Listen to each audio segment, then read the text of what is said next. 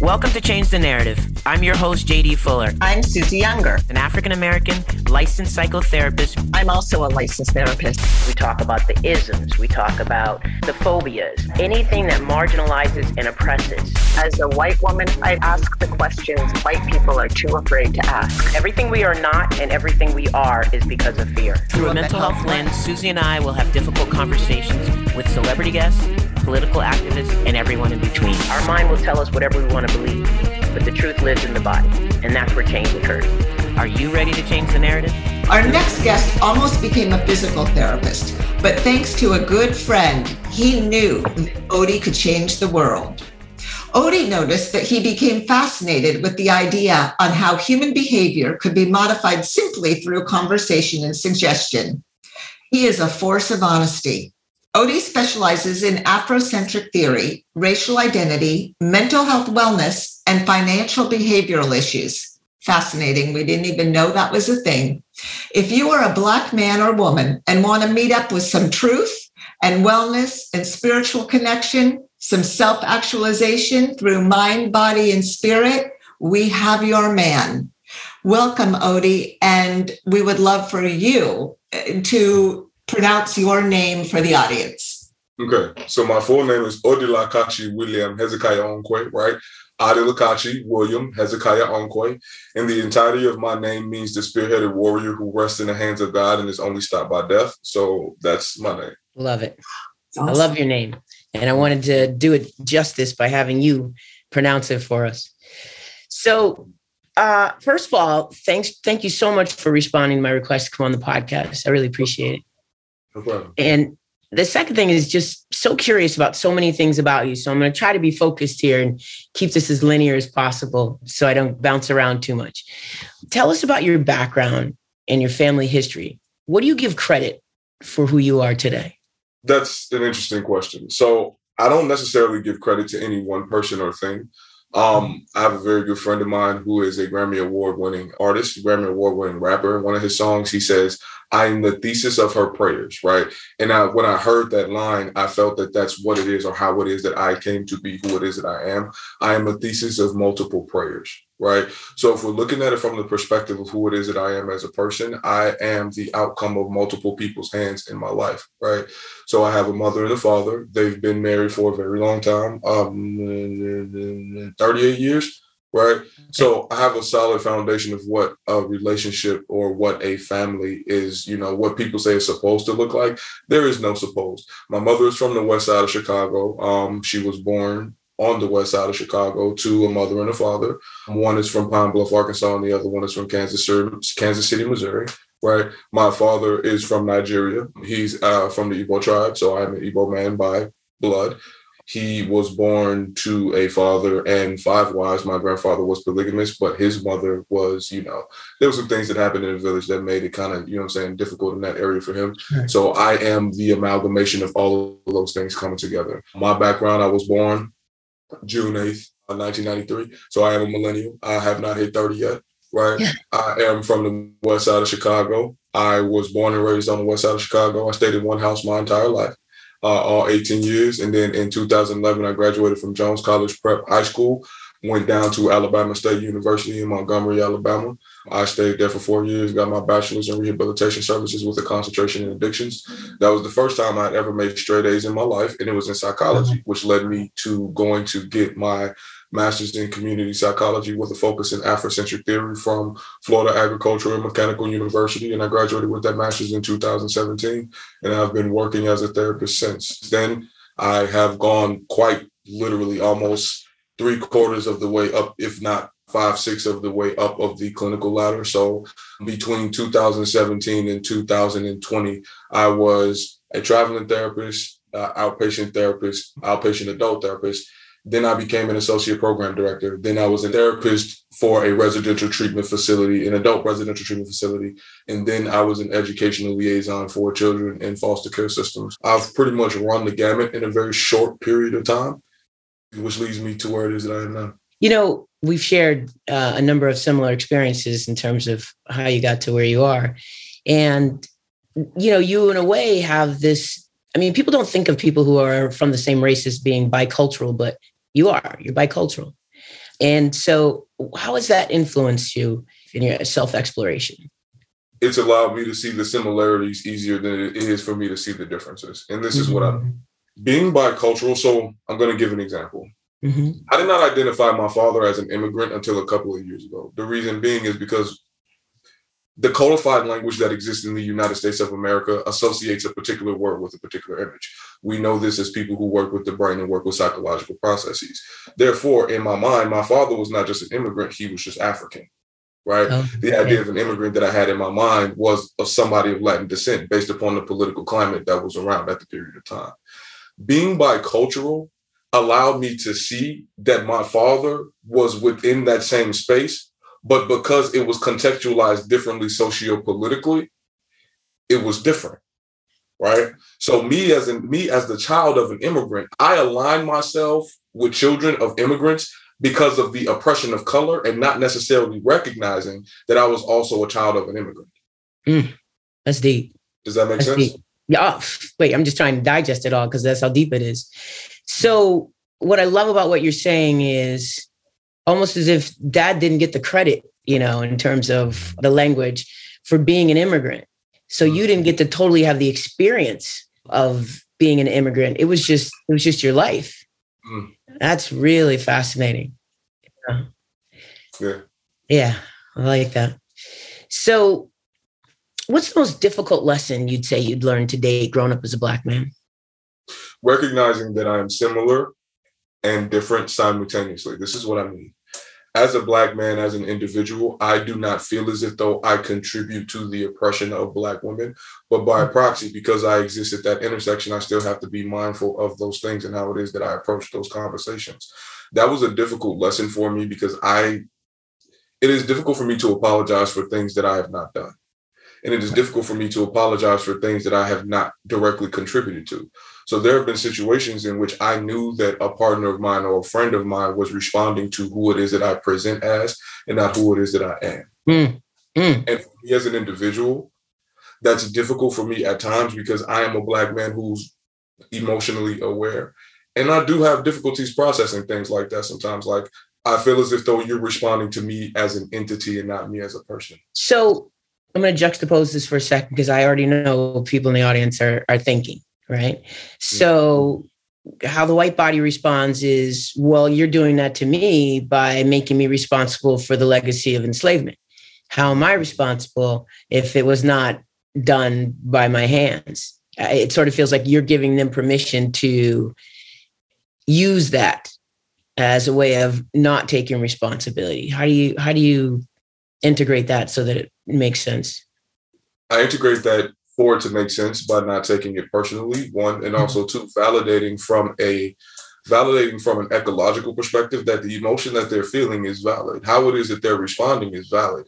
The application of the validity may be off, but how it is that they're responding is still valid. So I still have to internalize that as a black man, this is how this person is responding from this place of recognizing this power dynamic or recognizing what this power dynamic could mean to them as an individual. As a black man, once again, that's been difficult for me because as an individual, I know that I still have to hold myself accountable for things that I cannot see. And for me, that's difficult. Mm.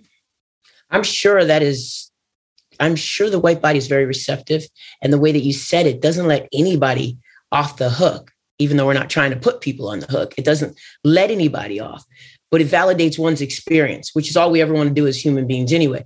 But it's so difficult to do with the extent of marginalization and oppression on brown and black bodies. It's difficult to, you know, Resmaa. I always I always defer to Resmaa, right? Because you know he does an amazing job of talking about the white body's legacy of enslavement and just how damaging it is, um, the internalization of that of that legacy. And while I get that intellectually, I'm too busy trying to manage my own to create, you know, affirmation and sort of validation. So I, I like the way you integrated that. It just it, it keeps everybody accountable, and at the same time, it it it provides some empathy, you know, or compassion. Is that I didn't learn that lesson from white bodies. I learned it from black women. Mm. Say more. As the black man, I recognize that I sit at a particular intersection where I am both oppressed and an oppressor. So for black women, for a lot in a lot of situations. Systemically, I as a black man exist as a proxy of white supremacy. Mm. So as a black man, because you said white bodies and you kept saying white bodies, my mind kept responding white spirits, white ideologies, white mm-hmm. concepts. Mm-hmm. We're not dealing with the body. We're dealing with the concept. We're dealing with the spirit. We're dealing with the idea. And the idea can manifest in any body as long as that host is a comfortable space for the idea. The mm-hmm. idea of oppressing somebody or simultaneously being oppressed and oppressive or oppressing is something that only I feel like only men of color can understand yes. if they allow themselves to understand it.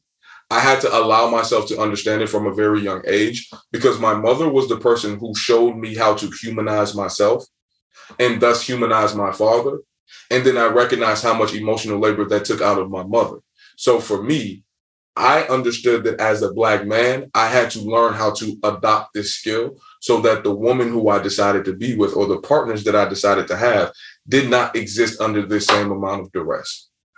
I love that. I love that. So I love that. I love how you explain that. It it it really does make it so user friendly for mm-hmm. people, you know, because I'm not gonna lie, there's a trigger in the idea of looking at black men as oppressors. You know, it's it's a trigger. I want to I want to protect my brothers. And and I don't want to think of them as being oppressive. And I always come to their defense because it is a systemic issue. Mm-hmm. And it is a challenge to become educated enough, but also be open enough to receive this as a possibility. So I so I really appreciate that. Yeah, that that's that's helpful. Thank you. I heard an interesting saying. It was it was very interesting. I heard it on TikTok. And the man who he was talking about taking accountability for things that you perceive is not that are not your fault or out of your control. And what he mm-hmm. said was if it's snowing outside and I have a house, I can't control whether or not it snows, but it's my responsibility to shovel my driveway. Mm-hmm. Right. So, as a black man, do I internalize the idea that I am an oppressive being? No.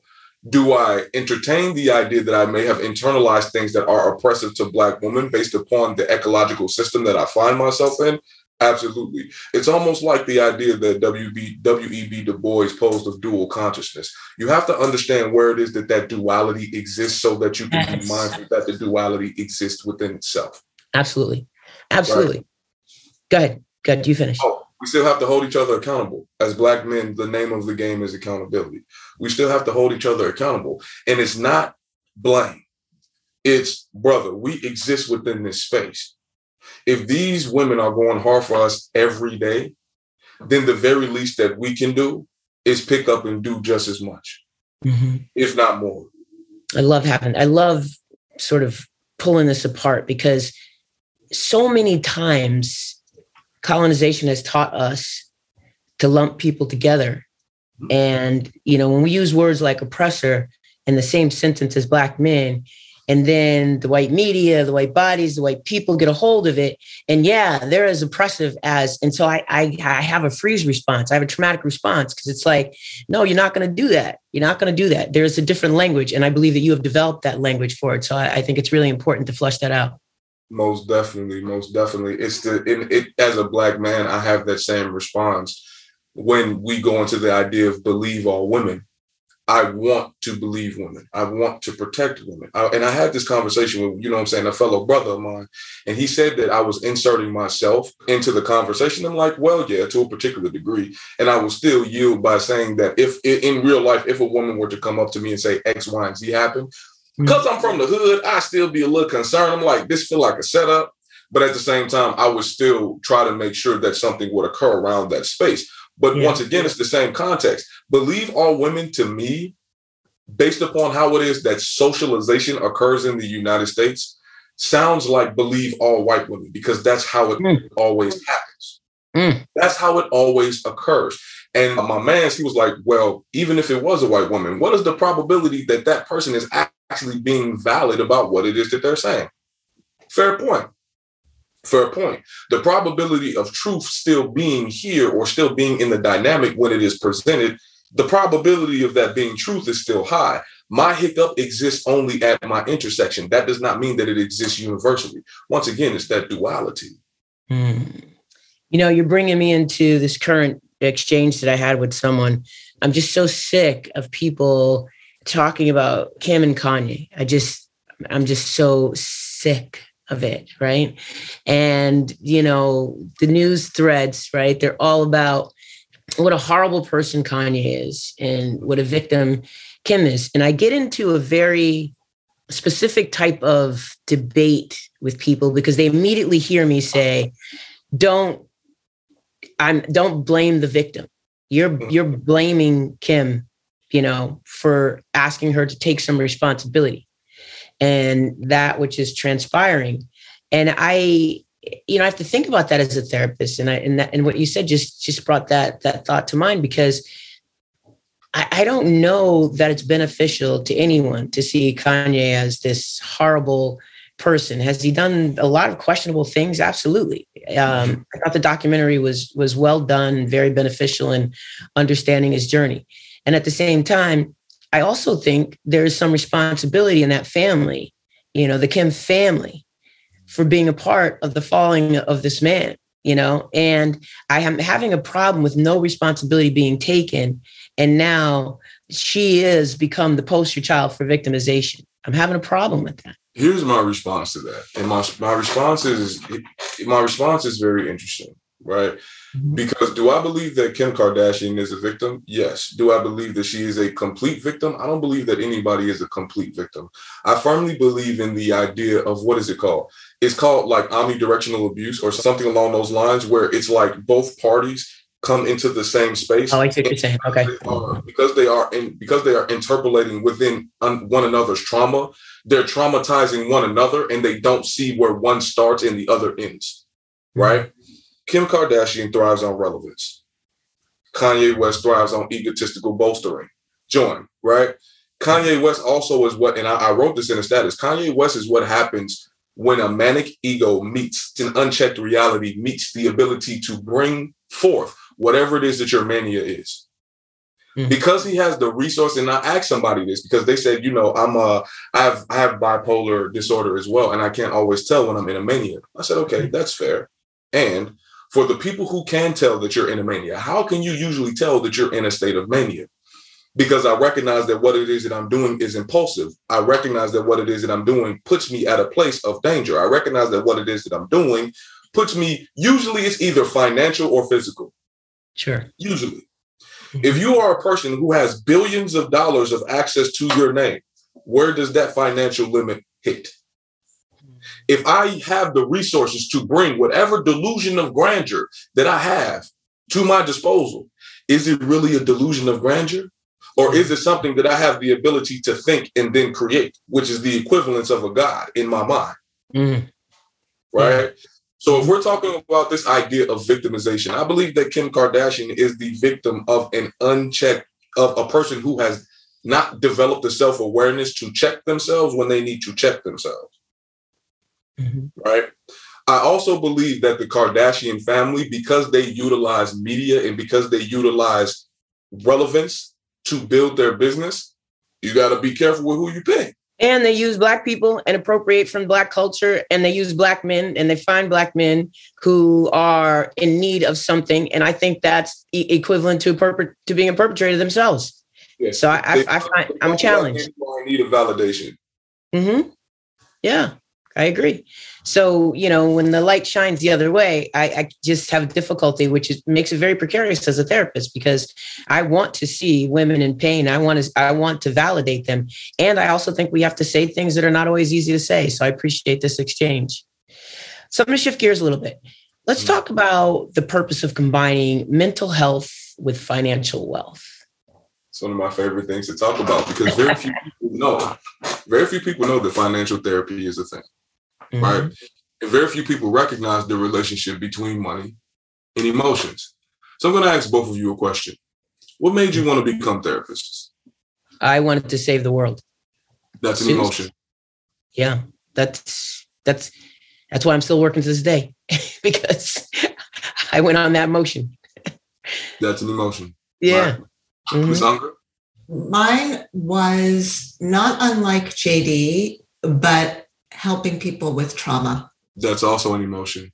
What brought me to being a therapist, honestly, was the fact that I recognized that I could speak life into people. And I recognized it in a very esoteric way. It was similar to me being a shaman or a healer. And I enjoyed that. I enjoyed that type of mysticism to what it is that I do. Right. It's also an emotion.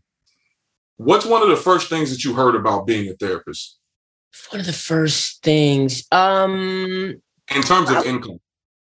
Oh, I've never heard it. I have nothing ever. I mean, you know, it was in my own therapy and it was on a journey of of healing, which never ends, but mm. never. I, I will say in this the school that Susie went to, and that's which also the school uh, that I currently uh, teach a couple of classes. They talk about practice. They talk about private practice. They talk about building, you know, your business. That's that's never been my journey, and so it's never been a part of my career. It's just recently in the past probably five ten years, I started thinking about, okay, what does this look like when you start to think about it financially? Mine has always been an emotionally driven uh, motivation. Right. Mm-hmm. See, mine was a little different. What I heard a lot of was therapists don't make a lot of money or there's a very low salary cap in this industry, things of that nature. So you have to diversify. Nine times out of 10, when people hear that, they hear that when they're already knee deep in a program. right? Yeah. So now they have to start scrambling. It creates anxiety, right? That's an mm-hmm. emotion that's related to your income, which is related to your your emotional well-being, your subjective well-being, right? So if we're mm-hmm. looking at it from the context of Maslow's hierarchy of needs, food, water, sex, and shelter, right? To a degree, you need money to get all of these things. So let's go back to Psych 101, right? We have a primary reinforcer and we have a secondary reinforcer. A primary reinforcer is the reinforcer that's directly associated with biological with biological functions in the body. The secondary reinforcer acts on the primary reinforcer. If the primary reinforcer is food, water, and shelter, what's the secondary reinforcer? Well, like you said, you got to you got to get to it. know how do you get what's to the secondary reinforcer? What is it? Money. Money.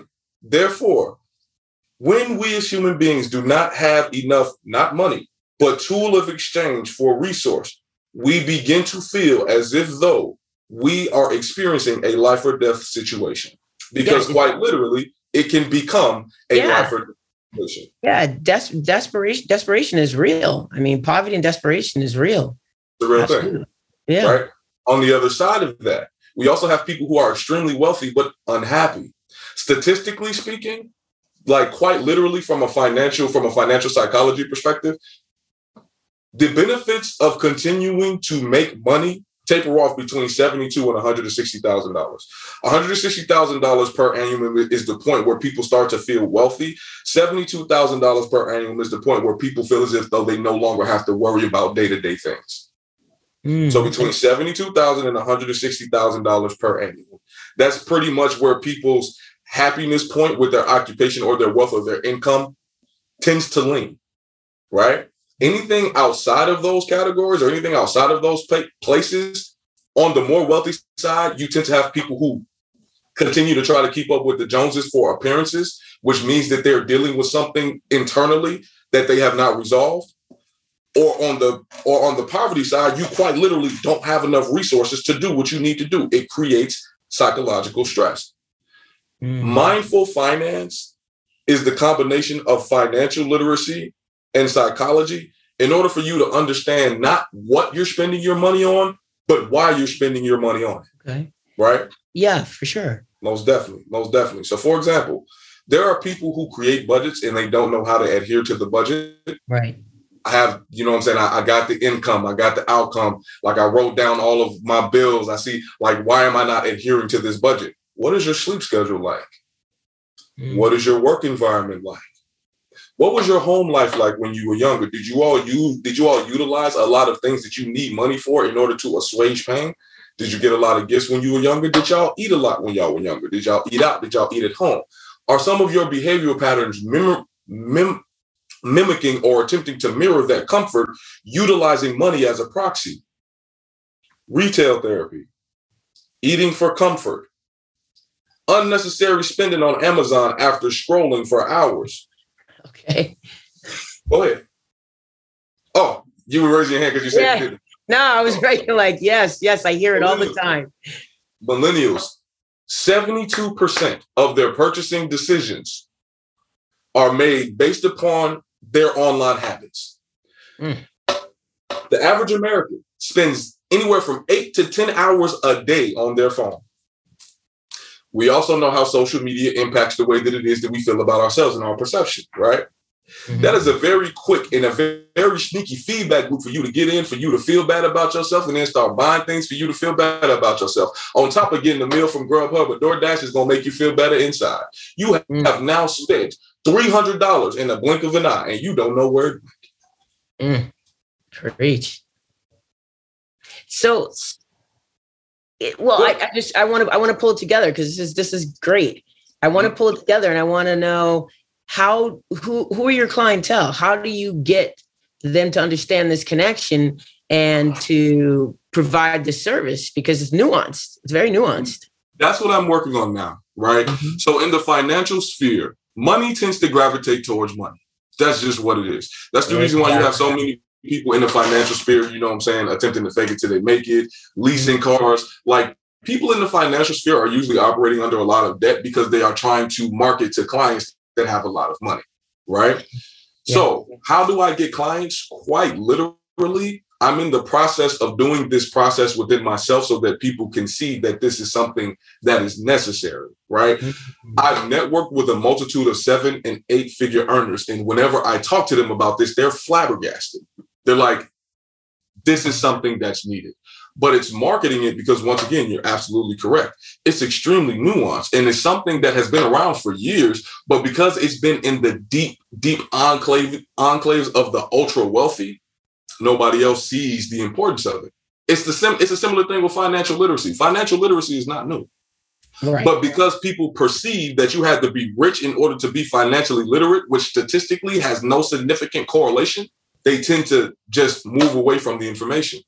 If I'm saying to you that you are a single mother of one or a single mother of two, and I can help you through financial therapy relieve some of relieve some of the stresses that you have because at that point, at that level, it's not even about financial literacy. It's not even about money. Mm-hmm. Financial literacy in psychology is a fancy way of saying resource allocation. Mm, okay. How to properly allocate resources or how to properly seek resources so that you can offset some of the issues or some of the strain that comes with gathering resources. Because that's all money is. Yeah. There is something to be said about the fact that you know, communities who are oppressed and marginalized are robbed of opportunities to learn anything uh, in terms of financial stability. I mean, you know, schools, you know, are still teaching such basics that are not beneficial to communities, you know, thriving. It's like, so by the time they get to the age where you want to reach them for the service, you know, it sounds like French you know so the the way to help people understand you're right is by becoming what it is they want in a sense and and having that language that doesn't sound like i need to do more. I need to do more to just be where i am. So i like the idea that you are trying to become that which you recommend and want to market. I think that is important. The other thing is how do you thrive in the meantime. I mean, you know, so many, you know, therapists, mental health advocates, coaches are trying to pay bills. And you end up taking on clients who can afford to pay out of pocket, you know, because insurances are a part of the systemic, you know, problem with borrow and begging. I mean, what they try to pay people based on the work that you provide or the education you have should be illegal. So how do you do that? Like, what, what are your thoughts around that? So once again, coming back to mindful finance and coming back to financial therapy. Mm-hmm. 2000, 2021, December 18th, I totaled my car, right? Okay. And in my mind, I was already making financial decisions when I realized that my car was not going to be able to move. I think not in terms of how much something's going to cost me. I think of how much something is going to stress me out. Oh, I like right? that. My mother says that there is no price for peace of mind. I took a ten thousand dollar pay cut so I could sleep at night. Mm. I feel. I took a ten thousand, not a, not one thousand, ten. I took a ten thousand $11,000 pay cut per annual so that I could sleep at night. Me being able to sleep at night has propelled me into spaces where I am able to thrive, where I am able to think more clearly, right? Because when I crashed my car, I was like, okay, how much is this going to cost to fix? What's going to be the process of totaling it out? Which one is going to be a more time consuming process? Okay. How much is it going to cost to how much is it going to cost to fix this? Is insurance going to cover it? Okay. How much is left for me to pay on this car? If I cover this insurance or if I cover this, am I still going to have to pay for the upkeep of the car? Am I still going to have to pay for the insurance? Am I still going to have to pay for the gas? Yes. Okay. So when the insurance claims adjuster called me and said we could total it out, I said, cool. The reason being is because that's $11,000 that's gone from my credit report. Mm.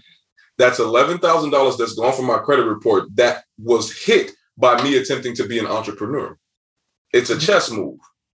Yeah. Knowing the people that I know in the financial, in the financial literacy, in the financial industry, I can leverage my credit score once it gets to a particular point to get more funding to continue to create passive income so that I can continue to thrive. How I'm thriving now, very simple. I undercut insurance companies. What because I work I work for I still work for an agency. I don't work a nine to five, but I work for an agency that's a private practice that another one of my supervisors has. Mm-hmm. Whatever it is that whatever whatever the copay is, I add fifteen dollars to it. Okay. Pretty much it, right? So my sessions, my personal coaching sessions, are sixty five dollars, fifty dollars, and thirty five dollars. 30 minutes, 45 minutes, an hour. My intake is 90, my intake is $90. The reason why I'm able to sit my prices this low is because my overhead is extreme is also extremely low. Everything that I have, I'm I'm I, I live with a roommate. I work from my room, right? I don't have to leave the house. So I'm minimizing my costs so that once again, my finances or what it is that it costs to run my business does not exceed what it is that I make from that business. Yes. Yes. That is so, I'm just so happy you touched on that because so many people don't understand overhead. You know, they don't understand the fact that if you bring down your overhead, you decrease your stress and you have more of an opportunity. The kids at school that I work in temporarily tease me because they call me homeless because I said I'm a nomad. I, I, I do not want the overhead I once had in my life because I don't want to be obligated to the spaces I had to work in in order to do that. Mm-hmm. So I relate to what you're saying so much. And the amount of stress that comes from trying to keep up with that overhead, it can be debilitating. And that's whether your overhead is lower than most, but still too high for you. Most definitely. That's the thing. Definitely. That's the thing and it's interesting because even when we look at it from the perspective of why do you want a brick and mortar office because you believe that it validates or it increases mm. your expertise or it somehow makes you more of a valid practitioner no mm-hmm. you don't need an office you really don't you can have a home office. You can write that home office off on your taxes. You don't have to drive back and forth to work. You don't have to keep up with all of these extra things that you're going to have to write off on your taxes anyway. No, hmm. the overhead is there because it is an extension of what somebody has taught you to believe that you need in order to succeed. That is what that is, right? Quite hmm. literally, quite literally. What I need to run my business right now is my phone, a laptop, and an internet connection. That's pretty much it. Anything outside of that, like these lights, this is extra. This DSLR camera that I'm using in order to look more professional and this ring light around it, it's extra. I could very much so just get a small cube light, put it on top of the tablet that I just bought, and then just go from there. Yeah. Yeah. No, right? that's great.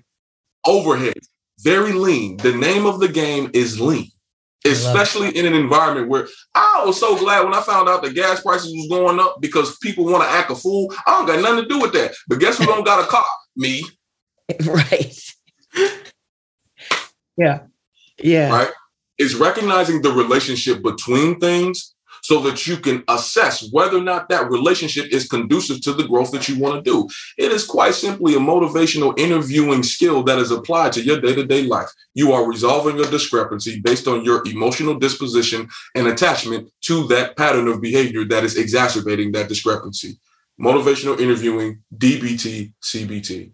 you know, we don't talk enough about attachment. Right. Do not talk enough about the the problematic attachments that we have. We just tend to look at it in terms of relationships. We don't look at it in terms of things, you know, lifestyle and people. So I, I, I love that. I think it's great. I want to ask you a question about the job. I'm trying to get the quote right. It's um, they fired you for quote unquote taking a mental health day. Can you talk about that? Woo! All right. Let's tell the story, guys. Story time. So, okay, do it. Uh, at my most recent job, I was working as an educational liaison for a company that was terribly structured. It was run by a megalomaniac and it was run by a narcissist. Every day from eight o'clock from eight o'clock a.m. technically seven forty five, seven forty five a.m. to twelve o'clock in the afternoon, we had meetings every single day, including Sundays. Oh, including Sundays. I didn't go to the meetings on Sundays because I wasn't finna do that. That's my day. That's my time. Y'all can't have it. I see y'all on Monday. Y'all can holler, y'all can scream, y'all can write me up. I don't give a damn. I'm not coming in here on Sunday. It's not happening, right? So we would have meetings every day about things that could quite literally be either individual phone calls, individual emails, things of that nature, every single day.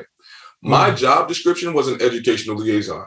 I didn't have a written job description, but I had a job description that was given verbally essentially what it is that I had to do was I had to make sure that all of the kids were in school. They were getting the needs that they needed met at the school. They were making sure that, you know, they were enrolled properly, things of that nature. So my, the core of my job, like the core duties of my job were telecommunicative because of, you know I'm saying, the hybrid in the city of Philadelphia sure. and happened between eight o'clock in the morning and one o'clock in the afternoon. Why? Because those are school hours. So the overlap between when these meetings ended and when my job duty started usually was around the 11 30 12 o'clock area right? I work an hour from home. I'm sorry i work an hour from the office on public transportation. Mm-hmm. when i crashed my car i was consistently communicating with them like hey this is going on. Hey this is happening. Hey this is occurring. At the same time, I was having some difficulties with my now ended relationship, right? So there were a lot of psychosocial stresses going on at the same time. Sure. As you all could probably tell, this company was not structured properly. It was not structured well, right? There were three different places in which I could put in time off. And only one of them was the right place to put them. the system didn't always work the way that it was supposed to. Right. Things, and I'm like, you know what? I'm exhausted. I don't care. Somebody's gonna tell somebody where it is that I am. I put it in one of these three places. Y'all will see it. Y'all will put it together. But you all will know that I've communicated this and I've done this. Right? This was the Thursday. Friday, I wake up at 12:30. I have like six mixed, I have six text messages, four missed calls. I'm like, what is going on? So I see a text message that says, don't respond to anything that has to do with child first services until X, Y, and Z. They finna fire me. I know they finna fire me, right? I don't care. It's fine. So I call, I get a call from HR. So and so has relieved you from your position at Child First Service. And I'm like, but I've been communicating. So how is it that you and HR don't know what's going on? That's a problem for me, right? I got fired for taking a mental health day because I didn't I didn't take the appropriate steps in my state of duress. Mm, no warning, no nothing. And, and it's funny because the CEO think he's slick. He sent me an email saying you're taking liberties with your schedule that you do not have. And for him, because once again, I was an associate program director, I know what covering your ass looks like. That's exactly what that was. Right? Well, I yeah. got fired for taking a mental health day. That is crazy to me. So HR calls me and they're like, "Well, we're we didn't understand what was going on, things of that nature." And I said, "But I was communicating with everybody what was going on. I wasn't receiving any yield in how it is to solve this problem. I was being proactive. And on top of all of these things, I didn't get a formal write up. I didn't get a warning. I got none of these things and not from the appropriate place. So if I really wanted to be that person, I could have been that person and said, Oh, because people were telling me, you have a case, you have a case, you have a case. And I'm like, I don't want to put my energy into that. Mm-hmm. I really don't. Right. So after that occurred, I took a couple weeks. Well, the week after that, me and my ex broke up. So it was just it was a lot of stuff going wow. on. That's between, a It was a lot of stuff going on between December 18th and like probably about two weeks ago. I'm just I'm just on the other side of all this. Like just now. Well, congratulations, because the way I've been following you, you've been managing very well. So congratulations to, for getting through it. And I'm so glad we have you on the other side and here to talk about it. I can tell that it's been a work in progress and you're making it happen. So that's awesome. Let me ask you this. You respond to some people on social media and you don't respond to others. What is the criteria for the ones you respond to and don't and why? Okay. So the first criteria is love. If you're showing me love, I'm gonna show you love. Bottom line, right? I firmly believe that the social media space, especially especially for Black creators, can be extremely negative. Yes. Right. So for me, it's like, yo, if you showing me love, I'm gonna show you love. You know what I'm saying? Oh, oh my God, you look so handsome. I appreciate you so much. Oh my God, you look, I appreciate you so much. Oh, I really appreciate what it is you talk about. Thank you, little baby. I appreciate you, right? I, I I go back and forth, or it's like, you know, King, I really appreciate what it, hey, I appreciate you, King. Hold up. You feel what I'm saying? It's, it's love, right? That's the first criteria. The second criteria is whether or not I feel somebody has the intellectual capacities to even go back and forth with me. And I know that sounds elitist, and in a way it is, but I have very short tolerance for ignorant people. No, not ignorant people. I have, a, I, have a, I have a much larger patience for ignorant people because ignorance is simply the lack of knowledge, and because Okay. knowledge continues to grow, ignorance is going to be continue. Is going to continue to be persistent. I have a very short tolerance for stupid people, and stupidity is a decision. Like if you read the definition of the word stupidity, it means to continue to behave or to make an executive decision to behave behave as if though you are in a haze or a stupor. You are making a decision to be stupid. I don't associate with stupid people. I don't have time. Stupid Ah. people your problems.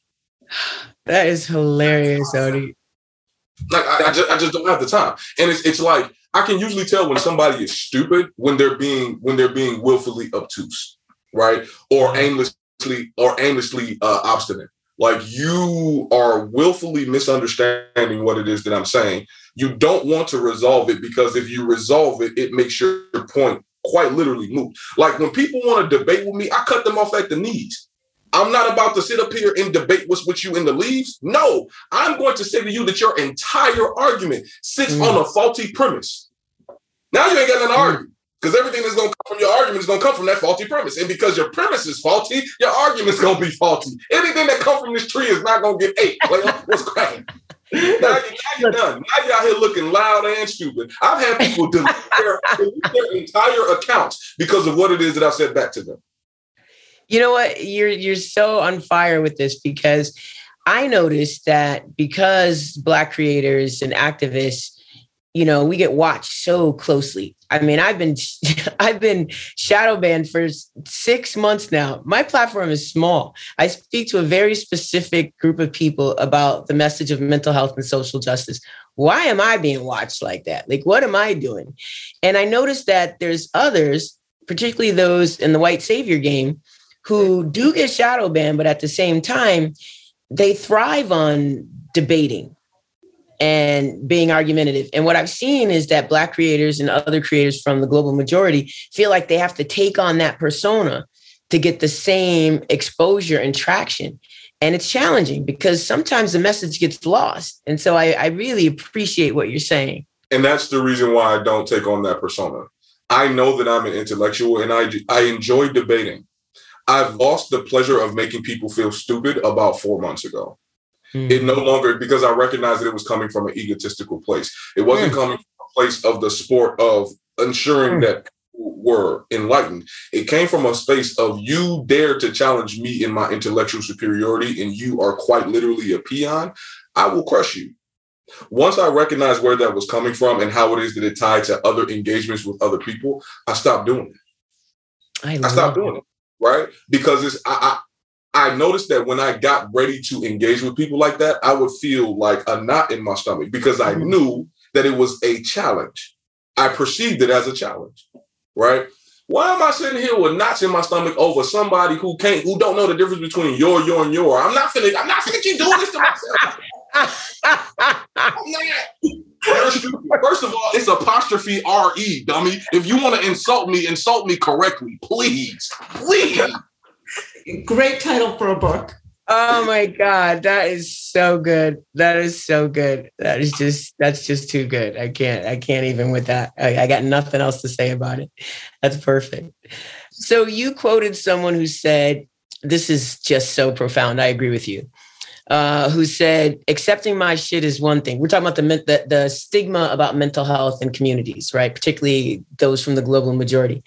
Um, so she said, accepting my shit is one thing, but doing the work to fix my shit, that's another. That's just genius. So tell me, respond to that if you will, because I loved your response. Yeah, yeah, yeah. Okay, so first and foremost, that was from one of my sisters. So I have I have one blood sister, but mm-hmm. I have a very large chosen family. Like my my chosen family is huge. I'm talking like 20, 25 people. Like we and we we in there like swim, we in there like swimwear. Like we go back like two yeah. flats on the Cadillac. We we too smooth with it. You understand what I'm saying? So that was one of my sisters that I've known since 2007. Like I've known her for the better half. I've known her for almost 15 years right? So I was in the office one day and you know what I'm saying? She called me. She was like, brother, I'm really getting ready to go to therapy. You know what I'm saying? I want to talk to you about it. Because, and then she said, I know that I need to, like, I recognize that I need to fix some shit, but actually starting to fix it is hard. And I said, sister, that's profound, right? And I recognize the apprehension that you have because doing something in a way creates the confirmation of the anchor bias that what it is that you need to do is real. And for a hmm. lot of people, making something real or bringing something into the present. So I'm going to get a little esoteric. I mm-hmm. do I do a lot of I do a lot of research on physics, mostly quantum physics or or experimental physics, right? Because that's pretty much where the edge of science kind of stops, right? So in physics right now, they what they are doing is that they're researching the fifth dimension, and essentially the fifth dimension is the space where all of the other four dimensions interact. It's quite literally that perception of what is going on, but because we can only perceive it for a second, we know that it happens, but we can't measure it because it happens a different way every single time. We just know that it happens, right? in my mind, that's what manifestation is. Manifestation is the fifth dimension. It's us recognizing that something can happen and we're recognizing that it occurs between these other four dimensions. But us attempting to chase and replicate it is what makes it real. The process of repeating something is what makes that process real. Science is how it is that we develop our perception of right, wrong, real, or unreal. Therefore, the fifth dimension is the place in science where science recognizes its limit between the physical world and the immaterial world. That is where a lot of us recognize our limits. The fifth dimension is where a lot of us recognize our limits. And the fifth dimension is also where a lot of us experience the most strain. The reason being is because we, once again, coming back to that, that idea of duality, recognize that we can simultaneously think about something being done and recognize the amount of time that it would take to do it. Mm. And the amount of effort that it would take in that time to do it. That is where a lot of people stall. Okay, so I'm pretty sure that wasn't your response to her as deep as it is and as much sense as that makes. what what flipped the switch for her? What flipped the switch for her was me saying to her, like, sis, walking through that door is just important as recognizing that the door is there. Mm. That's it. Right? That's it. Walking through that door is just as important as recognizing that the door is there. I'm going to give another example. If you are on a street, right, you're driving, you see the traffic light, the traffic light turns red and you continue to go through that traffic light, you've acknowledged that the traffic light was red, but you didn't do what you were supposed to do at the traffic light. Mm-hmm. Because you did not do what it is that you were supposed to do at the traffic light, not only have you dramatically increased the risk of harm to yourself and others, but you also have to take accountability for not adhering to that traffic law. Mm-hmm. There was a system in place, there is an identifier, there is a process, and then there is a result. That makes sense. Most people stop at the identifier because they're afraid of the process. I think that's the process. And it's so interesting because we talk about the process all the time and the types of work that we do, and the process is everything. And it's the scariest place for most people. Mm-hmm. So, you know, I, I, appreciate that bridge that you drew for her. I think that's really important. Uh, just a couple of questions. So, where will you be in five years from now? Where will I be five years from now? I'm 28 years old. I'll be 29 in June 29 plus 5 is 34. 34 years old, I'll be in Houston, Texas, circulating at that point in time anywhere from 30, 30 $350,000 to $480,000 per annual. I'll have anywhere between ten to $15,000 at the very least. Actually, no, it's going to be higher than that. Anywhere from like twenty to twenty-five thousand dollars passive that I don't have to do anything for, and continuing to thrive in my continuing to thrive in my practice, my private practice, which will be a hybrid between coaching and financial um, financial coaching, financial literacy. Well, don't forget about us in this journey. I, I you know, definitely could have done two hours of this uh, with you because I, I love, just love how you think, what you put out there. It's so important and very much appreciate you. Let everyone know where they can find you. Oh yeah, oh yeah, oh yeah. So my handles for everything is my name super long. Not my name is super long. It's my name super long. It's not super long. My name super long. It's all one word, right? That's my handle for everything. Instagram, Twitter, TikTok. That's where you can find me, right? My website to reach me is www.blkwlth.com. That's Black Wealth without the vowels. www.blkwlth.com, right? That's where you can find what? Wait, one more thing. I, I want you to spell out my name super long because people are going to get lost on that. So I'm gonna need you to spell that out. so my name super long is literally my M Y name N A M E super S U P E R long L O N G. Perfect. Mm-hmm. Did you want to add?